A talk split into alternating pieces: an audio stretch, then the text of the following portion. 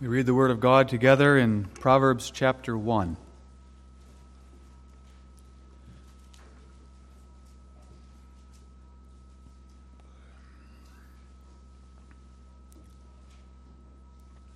The Proverbs of Solomon, the son of David, king of Israel. To know wisdom and instruction, to perceive the words of understanding, to receive the instruction of wisdom, justice, and judgment, and equity to give subtlety to the simple, to the young man, knowledge and discretion. A wise man will hear and will increase learning, and a man of understanding shall attain unto wise counsels. To understand a proverb and the interpretation, the words of the wise and their dark sayings.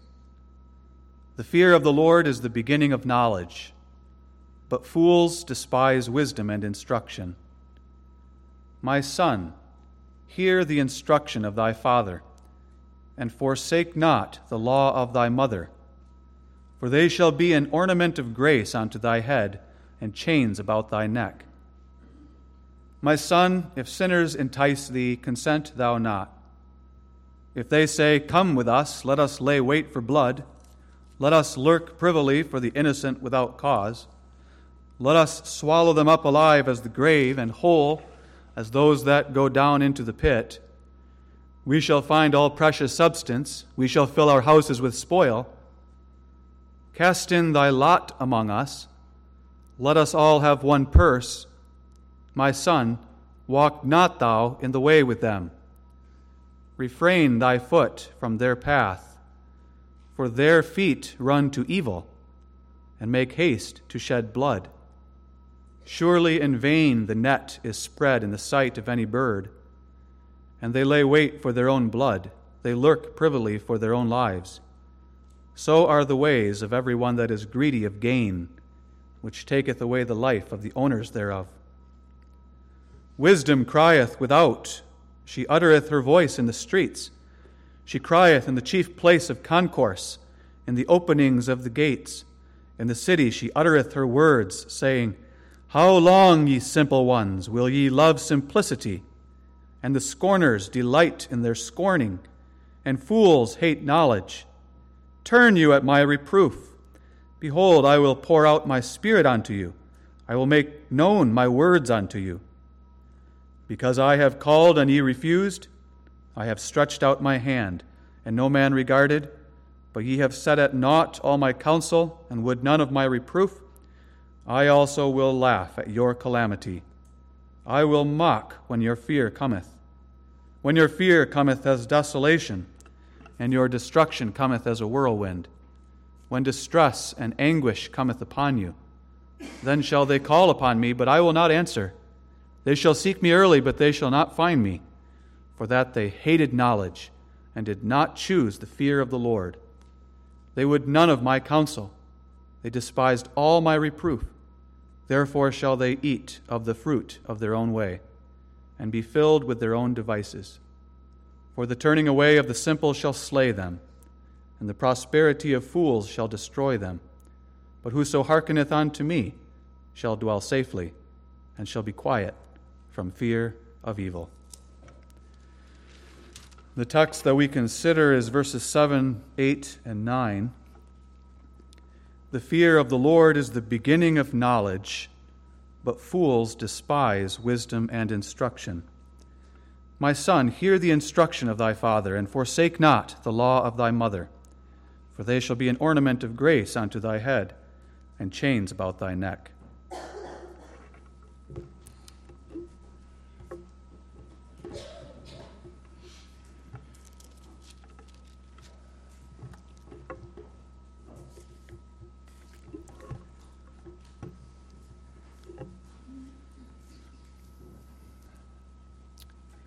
Beloved in the Lord Jesus Christ, it has been said by someone that if you fear the Lord, then you do not fear anything else. But that if you do not fear the Lord, you fear everything else. Solomon says in the chapter that we read that those who do not fear the Lord are going to suffer the coming true of their worst fears, and God will not take pity on them. Verse 24 Because I have called and ye refused, I have stretched out my hand and no man regarded.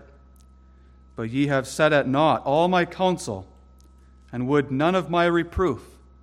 In other words, because you did not want the fear of the Lord, verse 26, God says, I also will laugh at your calamity. I will mock when your fear cometh. When your fear cometh as desolation, and your destruction cometh as a whirlwind, when distress and anguish cometh upon you. Why? Verse 29 For that they hated knowledge and did not choose the fear of the Lord. But in verse 33, the Lord promises that those who fear him and those who hearken unto his voice shall dwell safely and shall be quiet from fear of evil. The fear of the Lord is the beginning of knowledge. That's the teaching of Solomon in our text. What do you fear, beloved? We all have fears hidden deep inside of us. We don't always express to people what those fears are. Sometimes we don't want people to know what it is we are afraid of. We don't want them to know that we have any fear whatsoever. But we all have fears. Some people fear the unknown, the future. Some fear spirits and demons. Some fear sickness and disease. Some fear failure and loneliness and loss and tragedy. Some fear the last enemy. Some fear other men and women in their lives. But regarding all of those fears, the Lord continually comforts us throughout the Scriptures and says in countless places, Fear not, O Israel. Fear not, little flock, for I am with you.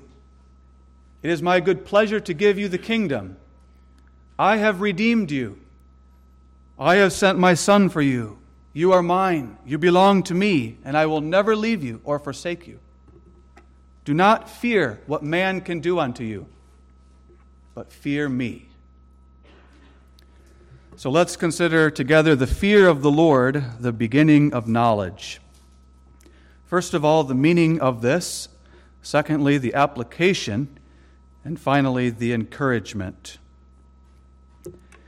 The fear of the Lord is the beginning of knowledge, but fools despise wisdom and instruction, according to our text. What is meant by the fear of the Lord? When we think of fear, we usually think of the emotion, a, a, negative emotion, of being afraid, being frightened about something, being scared of something or someone that is able to potentially hurt us or even kill us or make our life very difficult and sorrowful. We are afraid for our own life or the life of our loved ones.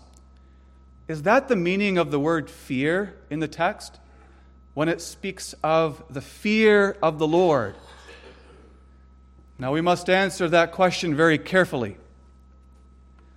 Because the New Testament warns us very clearly that those who sin willfully after receiving the knowledge of the truth those who trample underfoot the Son of God and treat the blood of the covenant as an unholy thing.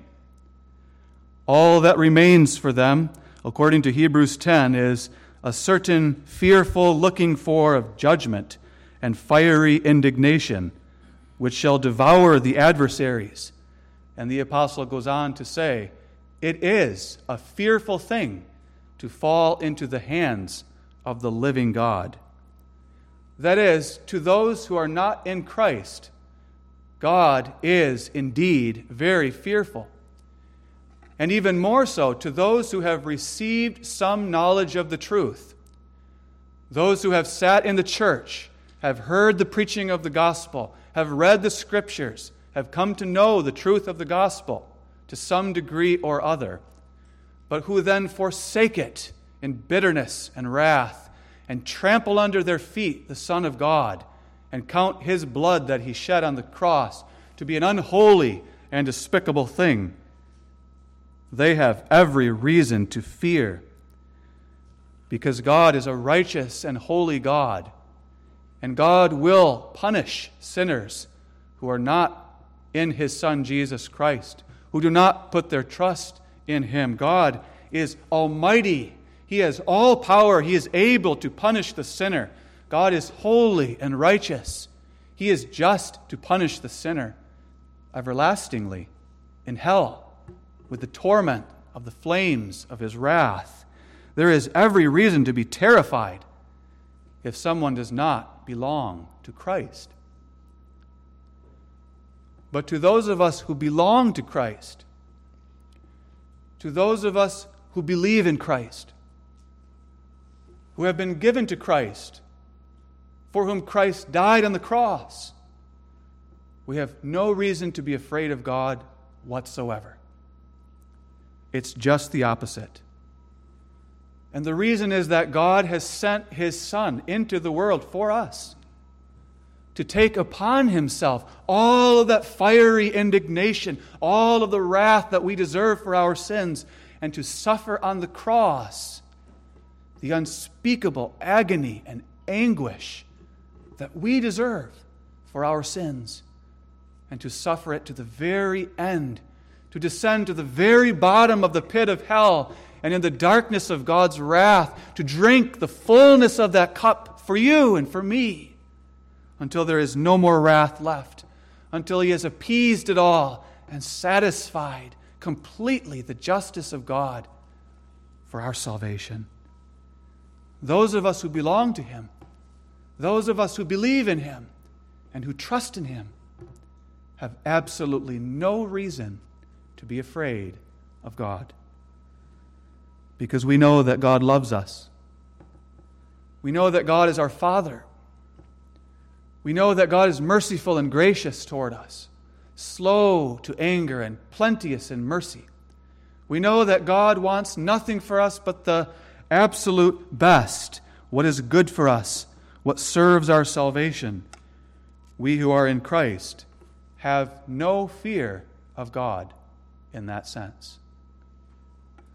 In 1 John 4, verses 18 through 19, that apostle writes this There is no fear in love, but perfect love casteth out fear, because fear hath torment.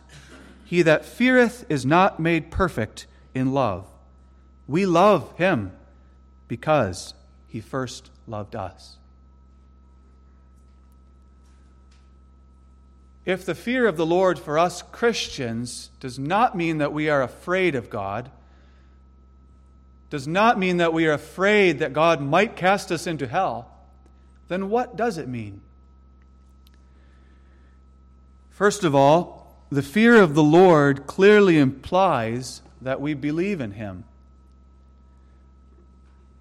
You cannot fear the Lord if you don't believe in the Lord. It implies that we believe in Him, that this God is our God, that this God is the one, only true God, and that this God is our Savior through Jesus Christ. The fear of the Lord implies that we trust in Him, not in ourselves, not in our works, and not in anyone else, but we trust in the mercy of God alone to save us from our sins and the punishment we deserve. And in the second place, then, the fear of the Lord means this that we have a childlike reverence for God, that we have a childlike respect and admiration for God, that we have a consciousness of God in our daily lives, that we are conscious of Him, that we are aware of His presence, of His majesty of his glory, of his power, of His goodness and grace. We are thinking about Him, we are aware of Him, and we have great reverence and respect. We stand in awe before Him, and we're filled with great love for Him and the desire to serve Him and obey Him. Imagine that through those doors, in a few moment, in a few moments, the most powerful men in the world would walk into this room. The rulers of the greatest nations of the world would stroll through that door. The richest businessmen, all the names that we know from the news, would walk through that door and stand up here on the stage before you. What would you feel in the presence of such greatness? You would no doubt stand in awe and amazement, knowing the power that these men represent, knowing the wealth that they represent, knowing that these are the rulers of the world. These are the movers and the shakers. These are the men who cause things to happen. And no doubt you would feel very small and insignificant in comparison to them how much more so should be our attitude toward the Lord? We ought to be living our life daily in the consciousness that God is right before us and above us and around us. That's the fear of the Lord.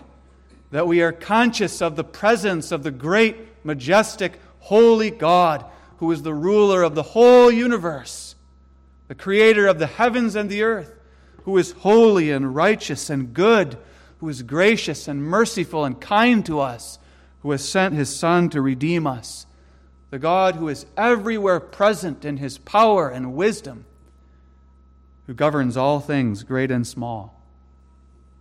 Do you stand in his presence day by day? In the consciousness of the Lord. That's the fear of the Lord. You stand in awe of him.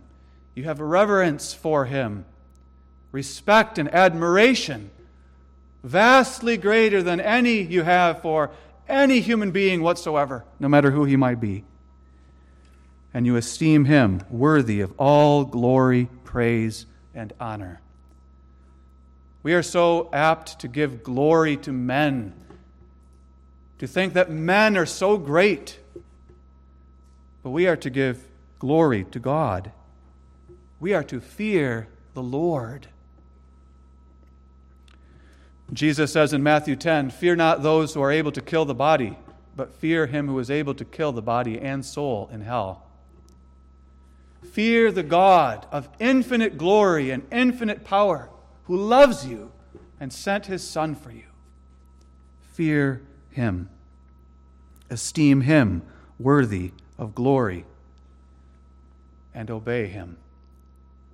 Those who live in the consciousness of God's greatness and who fear him also desire to live constantly in obedience to his commandments in thankfulness. Every moment, we should be able to ask ourselves, we should be able to remind ourselves, the Lord is right here, right now, watching me as I'm watching this program on television, as I'm doing this with my friends, as I'm going to this place, as we're engaging in whatever activities. The Lord is here now watching me. And in that consciousness, we will fear Him, we will put off sin, and seek to obey His commandments. Psalm 33, verse 8 says, Let all the earth fear the Lord, let all the inhabitants of the world stand in awe of him. Psalm 96, verse 9, O worship the Lord in the beauty of holiness, fear before him all the earth. Ecclesiastes 12, verse 13, let us hear the conclusion of the whole matter. Fear God. That's the conclusion of the whole matter. Fear God and keep his commandments, for this is the whole duty of man. The fear of the Lord is the beginning of knowledge. This fear of the Lord. What does that mean? Well, the one who wrote our text, Solomon, also adds these words Fools despise wisdom and instruction, and that is meant to form a contrast to the first part of the text. What is a fool? A fool is a man or a woman who does not have in his heart the fear of God. And therefore, he despises wisdom and instruction in his heart. He doesn't care for it. He doesn't want it. He doesn't long after wisdom and instruction. And therefore, he does not even have the beginning of knowledge. A fool is a person who in his heart does not know God. He might have all kinds of knowledge.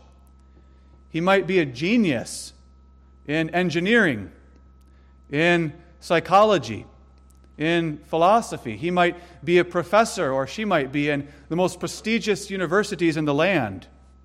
They might have gone to school for decades, and they might have a master's degree or a PhD. They might command the respect of hundreds or millions of people. They might be honor students in the best universities. They might be famous politicians or even theologians. But if they don't have the fear of the Lord in their hearts, they are fools. And they don't even have the beginning of knowledge, not even the beginning. They despise wisdom and instruction, which is found in the Holy Scriptures despising the Holy Scriptures, casting them aside as an old, ancient book of myths. They claim to have all of the knowledge and intelligence and sophistication of the modern world. But yet they say there is no God, or they say there are other gods, or they say I am God, or they worship other human beings as their idol. They lift up other human beings on the pedestal and worship that person as their idol or that person. They're fools. They stand in awe before mankind, the advancements of mankind, the glories of civilization, the glories of technology, the glories of the artist, the musician, the actress. They're fools. They have not yet begun to know anything. What does it mean that they don't yet know anything?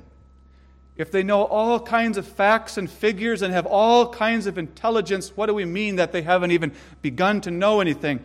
Well, if you don't fear the Lord, then you don't yet know the most basic and important things that there are to know in the whole universe. The most basic thing, the simplest thing and the most important thing that this universe was created by the great, glorious God who fills the whole world and upholds it by his hand and governs it by his fingers. They're not conscious of him, they don't think of him. They despise wisdom and instruction. And such were we by nature, fools. But the child of God who has been converted, who has been regenerated, in whom the Holy Spirit dwells, and who believes, has the fear of the Lord and the beginning of knowledge. He is wise. And the child of God who fears the Lord has the beginning of all knowledge. The child of God might have never gone to college. He might not have even completed high school. He might not have any fancy degrees or letters behind his name. He might know very little about the world, about how the world works physics, psychology, politics. But he knows the most basic and important thing, and therefore he already has more than the most intelligent humans on the earth. If he fears the Lord, he has the beginning of all knowledge.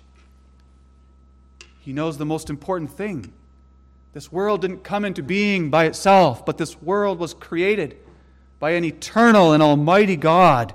And He is in control of every moment and every event that takes place in my life and throughout the world. He knows why He exists. He doesn't have to sit and ponder and wonder why we humans are here. He knows why He's here to fear the Lord, to serve the Lord, to glorify God. He knows how sin and death entered the world. He knows who Jesus is and what he did on the cross and how he died and rose again. He knows the way of blessedness and joy in this life. He knows what will happen to him when he dies, and he's not afraid. He knows what the future holds, that Jesus is coming on the clouds. He doesn't know everything. He might not know very much, but he knows that. And therefore, he has the beginning of all knowledge. And the child of God who fears the Lord, who is conscious of the Lord, praying to him day by day, thinking of him day by day, seeking to obey him in thankfulness, also desires to grow in knowledge. The child of God is never content. He wants to grow in knowledge. He wants to continue reading the scriptures. He wants to deepen his understanding of God and his world so that he may praise him even more. If you don't like to grow in knowledge now, I suggest you won't enjoy heaven.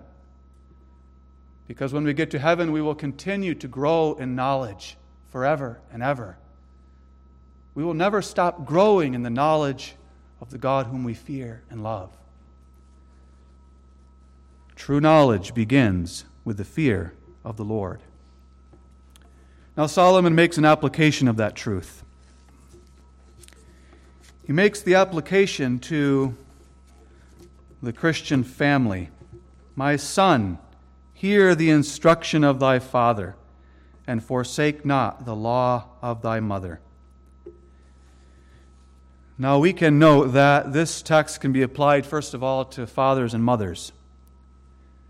The fathers who give that instruction that is mentioned, and the mothers who lay down that law that is mentioned in the text. Solomon has in mind here a father and mother within Israel, within the church, within the covenant community. A father and mother who themselves have the fear of the Lord and the beginning of knowledge. And that these mothers and fathers will also teach their children the fear of the Lord and give to them the beginning of knowledge as well. Fathers, young fathers, older fathers, we are called to be the heads of our homes. We are placed in our homes as spiritual leaders. That's why fathers are mentioned first. Fathers, we are called to give spiritual instruction to our children in the fear of the Lord and to give them the beginning of the knowledge of God. Mothers, you are called to help your husbands in this great spiritual enterprise. You are called to lay down the law in your home, the good law, the godly law, the good rules that teach your children the fear of the Lord, that teach your children what is and what is not the fear of the Lord, what is and what is not right in God's eyes and pleasing to Him. We parents send our children to school all day long. They get on the bus, or we drop them off, or they drive to school. We pay for their tuition. And at school, the teachers instruct them in all areas of knowledge. And we pay the teachers to do that. They teach them reading, writing, and arithmetic. But in the Christian school, they also teach them the fear of the Lord and the knowledge of God. Nevertheless, we parents are still and are always the most influential people in the lives of our children. The most influential. And we have the responsibility to give them instruction in the home about what matters most. That's our job, to teach them what matters most. Beginning when they are very little and as they grow up into teenagers, and even to adults. We must teach them the truths and laws of God. That begins when they're very little, as we gather around the table, and as our little sons and daughters begin to learn words. As soon as they begin to learn words, the process begins. That we begin to teach them the words that matter most, the things that matter most. Where is God? We ask the little child and we point and show them where God is in heaven and here in my heart. So when they are two or only three years old, we already begin to teach them the fear of the Lord. And as the children grow, every night dad comes home from work and the table is set and we gather around the table. And the conversation that happens at the table should not be merely about the things of this life, about earthly things and earthly pleasures and treasures, but there ought to be spiritual conversation around the table so that we, as fathers and mothers, are instructing them in the fear of the Lord, but especially at the close of our meal when we open up our Bibles and Dad reads a passage of Scripture. Dad does not then just close the Bible and put it away, but his calling is instruct. Instruct in the fear of the Lord. Tell your children what the passage means. Start at their little child level and teach them what it means. Teach them about God in that passage. What does this chapter teach us about God? What is it saying to us? What is God promising us? What is God revealing to us? And in all of that, no matter if you're reading in Genesis or Revelation or anywhere in between, you point your little children to Jesus. You point them to the gospel, to their Savior and their salvation. You make plain to them who God is, that He is merciful and gracious to us in Christ and that as they fear Him, they don't have to fear anything else. Little children have all kinds of fears.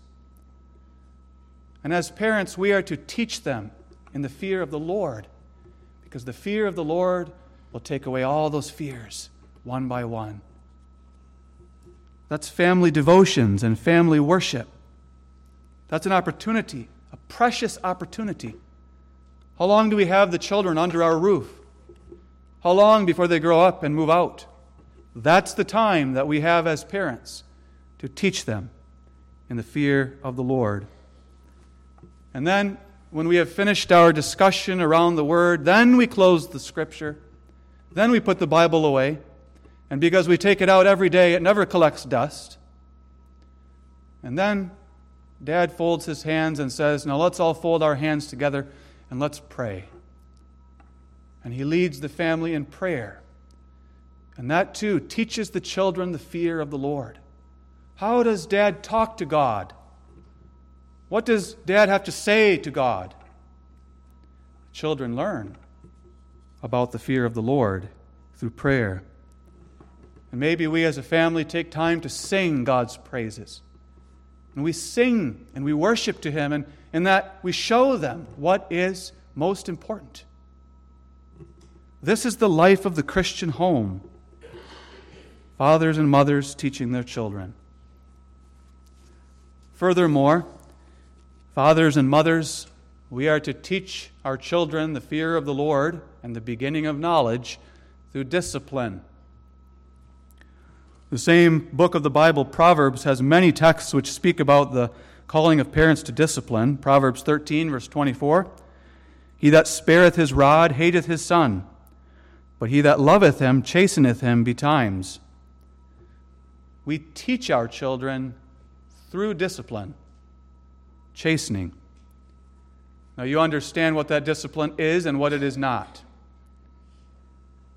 We don't teach our children the fear of the Lord by beating them with the rod. We don't teach them the fear of the Lord by being filled with rage and taking out that rage upon them and abusing them.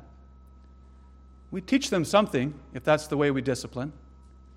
if our faces get red and we scream at them when we beat them down with words or with a stick, we teach them that God is an abuser. We teach them that God is a tyrant because they're going to be taught that God is their father. And if that's how we behave as their father, then they're going to think that's what God is. He's a cruel tyrant.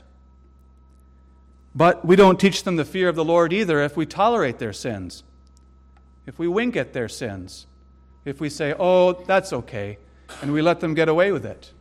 And we don't discipline them. We spare the rod. Solomon says if you spare it, if you don't use it, then you hate your child. You're not teaching the fear of the Lord. You teach something then, too. You teach your children that God doesn't really care about sin, God just winks at it, He overlooks it. It's not that big of a deal to Him. He's a pretty easygoing God. And in both cases, we're not teaching the fear of the Lord, but proper discipline, which means that you have a rod of reproof in your home. Some kind of rod or stick or paddle. And that has to be used to discipline the children. And God has given an appropriate place on the child's body, on the backside. And that's where that discipline takes place, nowhere else.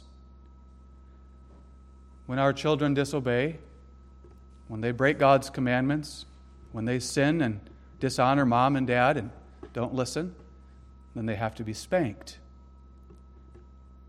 That means that we take them aside and we do that spanking. We do that in a controlled and careful manner. We make sure that they understand our love for them when we do it. And after it's done, we don't storm out of the room and slam the door behind us and leave them in there crying, but we sit down next to them. We tell them, Do you understand why this happened? Why this was done? Do you see what you did that was wrong? And when our children express sorrow and regret, then we tell them, I forgive you, and God forgives you too. That's how we teach the fear of the Lord. Then our children come to learn that God loves them, but God doesn't love their sin, and yet God forgives it. And therefore, we ought to fear Him and obey his commandments. The most important way, perhaps, that we parents are to instruct our children is by our example. We can have family devotions, we can discipline them. But if our example doesn't harmonize with our teaching, then it's all for naught. Brothers and sisters, do you fear the Lord? Do you? Do you fear him in your heart? Are you conscious of the Lord day by day? Are you thinking of him? Are you praying to him? Are you adoring him, worshiping him, obeying his commandments? Are you striving to put away sin out of your life? When you watch the television, what do your children catch you watching on the television? When you decide to have a drink, how many drinks do your children watch you drinking? When you go out and socialize on the weekend, what do your children know about what you're doing? Do you fear the Lord? What do you do on the Lord's day? Do you consider it the Sabbath day? Do you keep it holy? What do your children observe you doing? And how do they observe you behaving and me? That example is perhaps more powerful than anything else. But Solomon speaks to children, to the little children, and to the teenagers, and to all of you children who are still living with your parents. He says to you, My son, hear the instruction of thy father, and forsake not the law of thy mother. Notice three things. First of all, this means that you listen. Sometimes that's the hardest thing for children to listen. Stop talking. Now your father is talking to you or your mother. Do you listen to them when they talk to you? He says, Hear the instruction of your father. Hear it. That means that when he decides to tell you something, he says, I'm going to teach you something, I have to talk to you about something, that you stop and you listen. And we don't just listen as if it goes into this ear and then out the other ear. There is such a thing as active listening and passive listening. Listening in which you actually are carefully paying attention and receiving what is being said, and the listening that is hearing the sounds and it's reverberating in the ears but it's not sinking into the mind and the heart. He says, Hear, listen. That means, too, that when our Father is teaching us, we don't constantly butt in and interrupt Him. We don't constantly disagree with Him. We don't constantly say that we think we know better than Him. We don't get angry with Him. We listen. He says, Listen to the instruction of your Father. In the second place, it means obey your father and mother. In Colossians 3, verse 20, Paul writes, Children, obey your parents in all things, for this is well pleasing unto the Lord. And that word here in the text also carries the idea of obeying, obeying them. Now we know from the scriptures that we have to obey God rather than men. And if our parents ever would foolishly lead us astray, if our parents would ever teach us or entice us or guide us in a way that God doesn't want us to walk down by their words or example, we ought not to follow that. We ought not to obey that. Then we must obey God rather than men. We will say, too, that if our parents ever abuse us, if they are speaking abusively and beating us, we're not called to obey them in that sense to receive that silently, but then we are to call for help to those who can help us. But in all other areas, when we have a godly father and mother and they teach us and instruct us and show us how we should live and set rules for us, the Word of God says, listen and obey. In the third place, specifically, it says, forsake not the law of your mother. Not only do we have to respect and honor our fathers, but our mothers. That's in God's law. Mothers have to lay down the law. It speaks of the law of the mother. In the home, the mother lays down that law, and that has to be the good and godly rules from Scripture, applying them to the life of the home. And Solomon says, Children, don't forsake her law.